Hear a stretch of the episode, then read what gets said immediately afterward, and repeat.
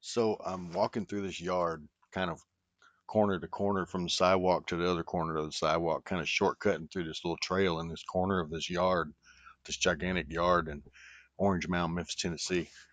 And I hear chain rattling. And I look over and there's this dog running towards me. And I love animals. And it's this tiger stripe pit bull. He's about 60, 65 pounds. Runs up to me on this 50 foot chain coming from the house to the sidewalk almost, just right at the sidewalk. Well, I look down, I see him, and I love animals. So I reach my hand down and to pet him, and he jumps up at my neck, and I throw my right arm up, and he bites into my wrist. His canine sinks into my wrist, um, and I don't know what to do. He won't let go of my arm. He's attached to my arm. So I put my arm up under his belly, slam him on his back, and he wiggles for a minute before finally letting me go.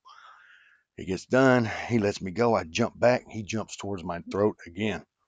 And this time the chain stopped him and it looked like something out of a cartoon, but his face was in my face 3D before I got out of the way and blood was squirting out of my arm like crazy.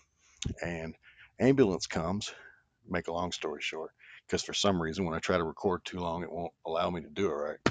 Um, so uh, the ambulance takes me in the back of the ambulance and they start taking fixing this wound, blood squirting out of my arm into my eyeball. It's squirting out so hard.